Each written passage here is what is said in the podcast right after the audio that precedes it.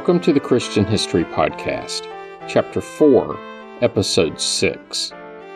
In the last episode, I covered one of the birds the Israelites were forbidden from consuming, the hoopoe. I also spent some time on the Canaanite deity Molech. If you missed that episode, you should go back and give it a listen. And, after just a few episodes, we're at the end of Leviticus. But before moving on to the book of Numbers, there are a couple of topics left, namely, the Festival of Trumpets and the concept of blasphemy, both to be covered in this episode. And with that, let's get started. While the holiday named in Leviticus as the Festival of Trumpets may not ring a bell, the other more frequent name may. Rosh Hashanah is the Jewish New Year. Less frequently, you will see it called Yom Teruah, which literally translates as the day of shouting or blasting. The day is set on the Jewish calendar, which I covered previously. It generally occurs in the fall in the northern hemisphere. The first mentioned in the text is in Leviticus chapter 23, where it only gets a few sentences. The Lord spoke to Moses, saying, Speak to the people of Israel, saying, in the seventh month, on the first day of the month, you shall observe a day of complete rest, a holy convocation commemorated with trumpet blast. You shall not work at your occupations, and you shall present the Lord's offering by fire. And that's it. From those couple of sentences, millennia of New Year celebrations. Rosh Hashanah is traditionally celebrated over two days on the first day of the seventh month on what is known as the ecclesiastical year.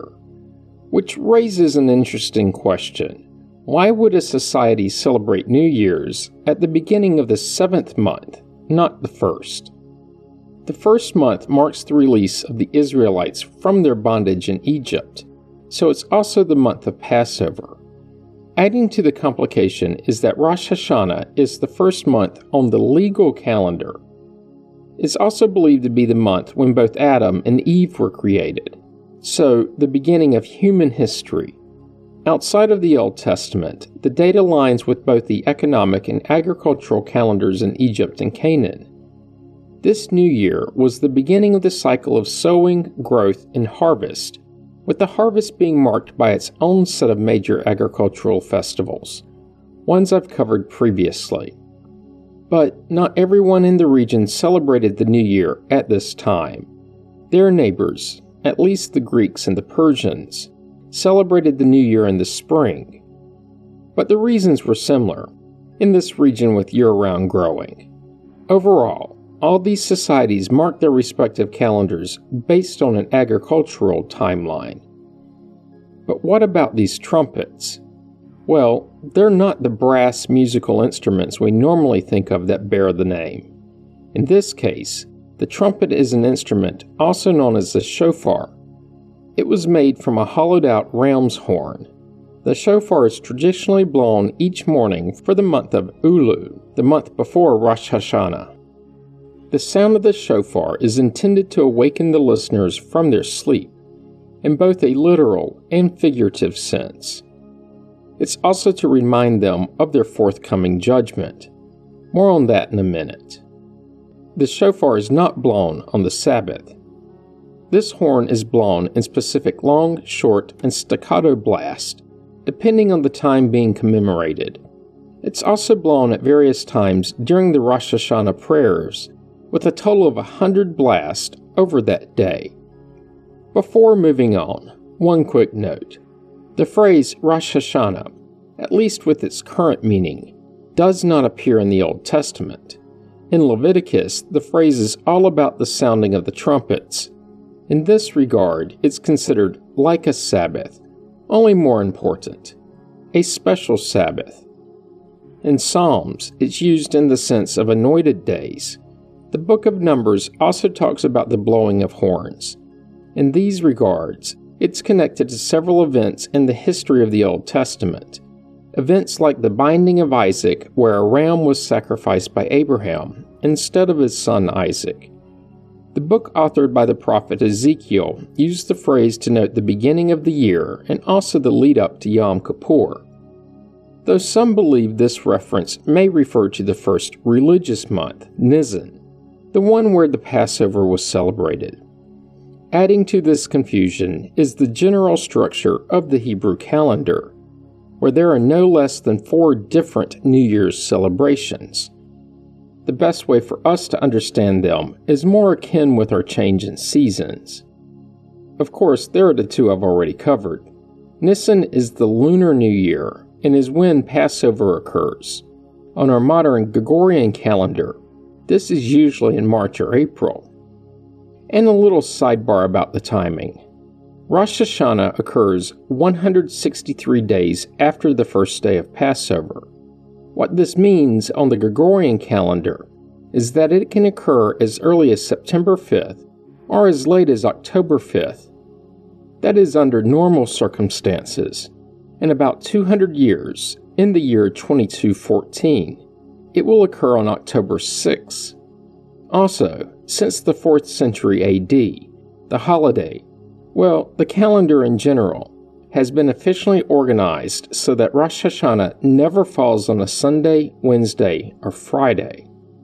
When the text of the Old Testament, or really any ancient Hebrew text, notes the year of an Israelite king, these refer to the new year that occurs with the start of the Nisan month, but legal documents, the marking of other holidays, especially those occurring less frequently than annually, like sabbatical years and jubilees, did not use the Passover month, but instead used the month of Rosh Hashanah, as did legal documents like property deeds and contracts.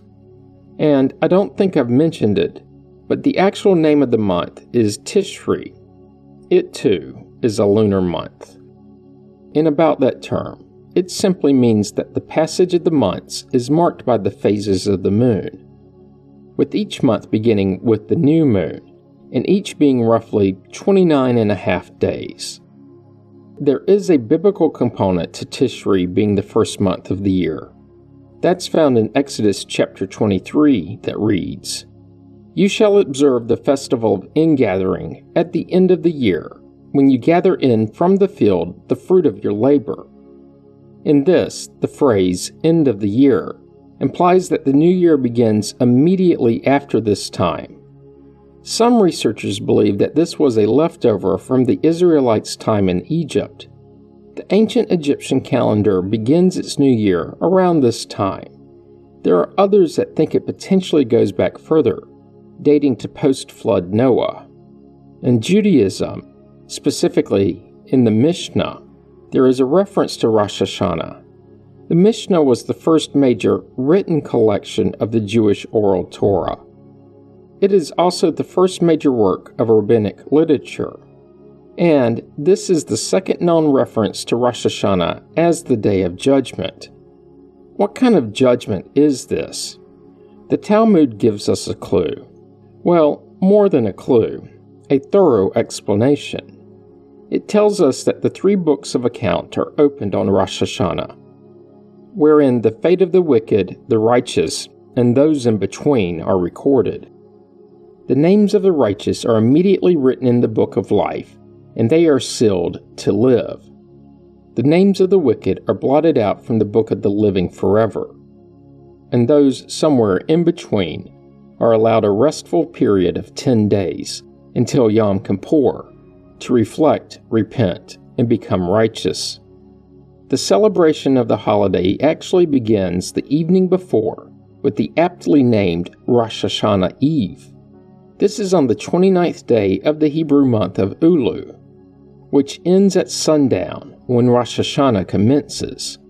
Some adherents perform what is known as the annulment of vows after the morning prayer services, which sounds serious, and it is so it takes on a somber mood.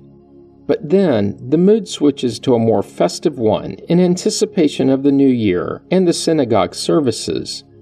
Many Orthodox men immerse themselves in a mikvah in respect of the coming day. A mikvah is a ritualistic cleansing bath. which tells you which holiday comes next, Yom Kippur, which is described as the Day of Judgment and the Day of Remembrance. Some Midrashic descriptions depict God as sitting upon a throne, while books containing the deeds of all humanity are opened for review, and each person passes in front of him for evaluation of his or her deeds.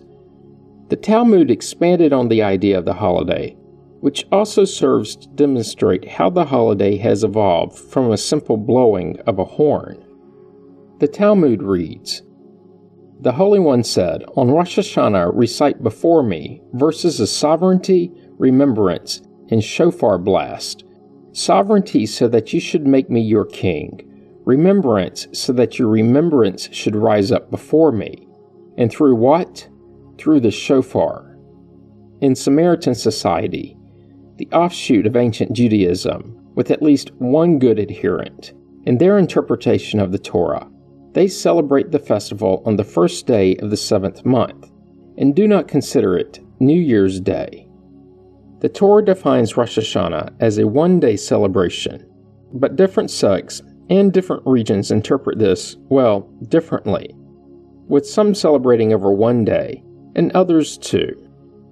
Rosh Hashanah meals usually include apples dipped in honey to symbolize a sweet new year there are apples in other forms too, raw and baked.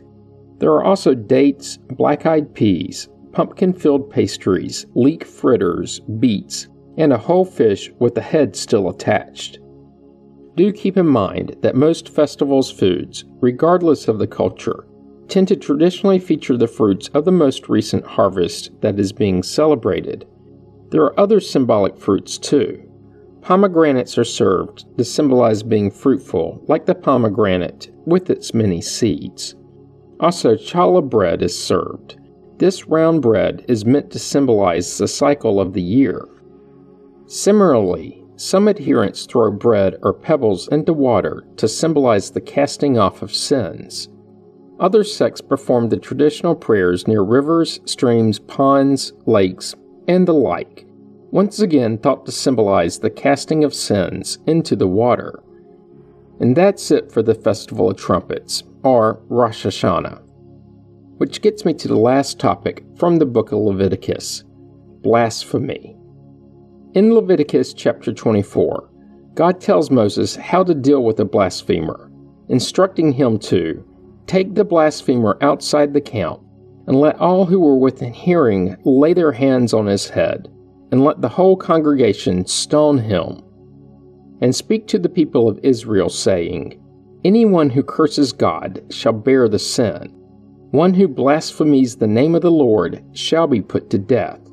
The whole congregation shall stone the blasphemer. Aliens as well as citizens, when they blaspheme the name, shall be put to death. End quote. Of course, the first question to answer is what is it? In its most general sense, blasphemy is insulting, showing contempt for, or a lack of reverence towards God. Of course, the term itself also applies outside of Judeo Christianity and towards other religions' deities, even sacred objects, or even sacred principles. In Christianity, it's considered a grave sin, not only because it's insulting towards God, but also because it's the opposite of worship. Instead of being reverent towards the Almighty, it's an act of irreverence, and therefore not a mere sin, but the most serious. Given the broad use of the word, it would be easy to fall into a rabbit hole and cover what it means well outside of Christianity. I'm trying to avoid it as much as possible. Just know that nearly every religion holds something sacred and therefore to be respected and the punishment for violating that sacredness tends to be severe everywhere. And in many cases, these religious crimes are treated as either civil or criminal governmental crimes. Such laws, ranging from hate speech to stricter enforcement, are on the books in at least 87 countries. These include verbal and symbolic speech restrictions against religions. Most of these laws, especially the stricter ones, can be found in the Middle East, where speech against Islam is punishable up to death. But to a lesser degree, countries outside of this region, mostly in Africa and Asia, also enforce blasphemy laws, and to an even lesser degree in Europe. More on that in a minute. But for now, the religious implications. In the Old Testament, there are scattered references to blasphemy, usually in the form of outsiders speaking against God, or wayward Jews doing the same. And it usually ends in the offender's death via stoning. Given the clarity of God's direction to Moses, this isn't a surprise. In the New Testament, in Mark, we're told that blaspheming the Holy Spirit is unforgivable. There are also uses of the term in Acts where Jewish people speaking against Paul's message are said to be blaspheming. In Romans, Paul further accuses the strictly adherent Jews of being hypocrites, which leads the Gentiles away from God and therefore is a form of blasphemy. In Revelation 13, a beast rises from the sea and utters blasphemies against God, along with having blasphemous names written on its head. In Revelation 16, the people curse the name of God, which is considered a form of blasphemy. Backing up a couple of books in Matthew, Jesus himself was accused of blasphemy after forgiving the sins of a paralyzed man. In the 2,000 or so years since that era, the Church, then the various churches, have had several pronouncements and attempts at clarifying what blasphemy actually is and the seriousness of the offense. In 1240, an event that has become known as the Disputation of Paris took place. Thinking way, way back to the very beginnings of the podcast, recall that in the history of the King James translation, I covered disputations. These were simply public debates. This one in Paris is also known as the Trial of the Talmud and was held during the reign and in the court of the King of France, Louis IX, now sometimes known as Saint Louis. I'll avoid puns about a cardinal. Predating the debate were the writings of Nicholas Donin, a Jewish convert to Christianity, who translated the Talmud. From this arose 35 charges against the Talmud, where many passages, specifically those about Jesus, Mary, or Christianity in general, were claimed to be blasphemous. Four rabbis defended the Talmud against Donin's accusations. It was all to no avail, as a commission of Christian theologians condemned the Talmud to be burned. This was carried out on June 17, 1244, when 24 wagon loads of Jewish religious manuscripts were set afire in the streets of Paris.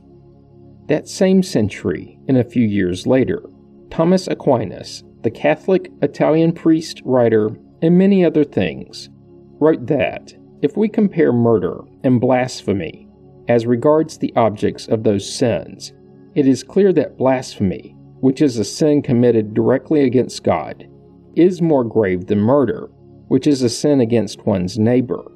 On the other hand, if we compare them in respect of the harm wrought by them, murder is the graver sin for murder does more harm to one's neighbor than blasphemy does to God.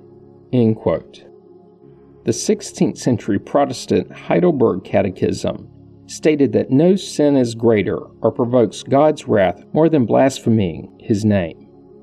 The 17th century British Baptist Confession of Faith stated to swear vainly or rashly by the glorious and awesome name of God is sinful and to be regarded with disgust and detestation.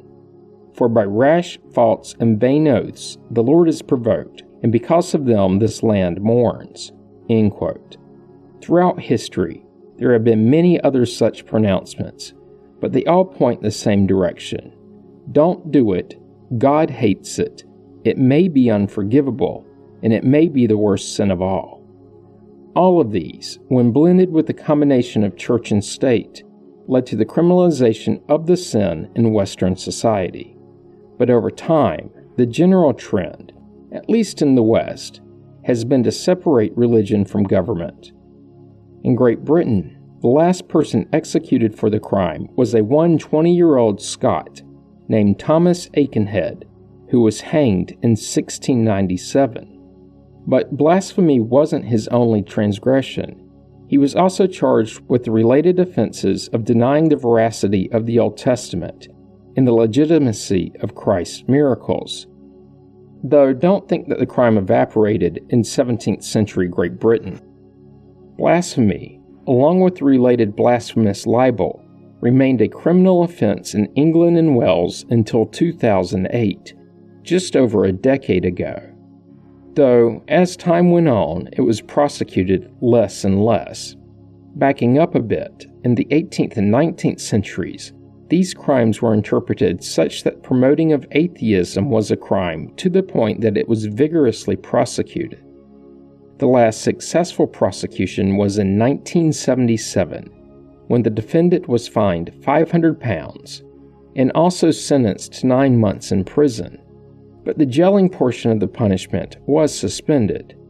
At that time, and up until 2008, when the laws were stricken from the books, in England, under common law, blasphemy could be punishable by fine, imprisonment, or even corporal punishment. That legal system viewed blasphemy as denying the being of God, contemptuous reproaches of Christ as the Savior, profane scoffing at the Holy Scripture, or exposing it to contempt or ridicule. Finally, in tying it all together, in one of the texts of the modernly uncovered but ancient Dead Sea Scrolls, one referred to as the Damascus document, violence against non Jews, so Gentiles. This violence is prohibited, with the exception of cases where it is sanctioned by a Jewish governing authority, so that they will not blaspheme. And that's it for Leviticus and chapter 4 of the podcast. Join me next week when I'll begin chapter 5 with the summary of the book of Numbers you don't want to miss it. Comments and questions can be sent to comments at ChristianHistoryPodcast.com. As always, you can find information about the podcast on the internet at ChristianHistoryPodcast.com. This week, help others to find the podcast by leaving a positive review on iTunes. You can find the Facebook page by searching the phrase Christian History Podcast as three separate words. Once there, be sure to like the page so that it's easier to find later. Finally, if you're enjoying the podcast, subscribe so you get the episodes as soon as they are released and you don't miss out. Thanks for listening and have a great week.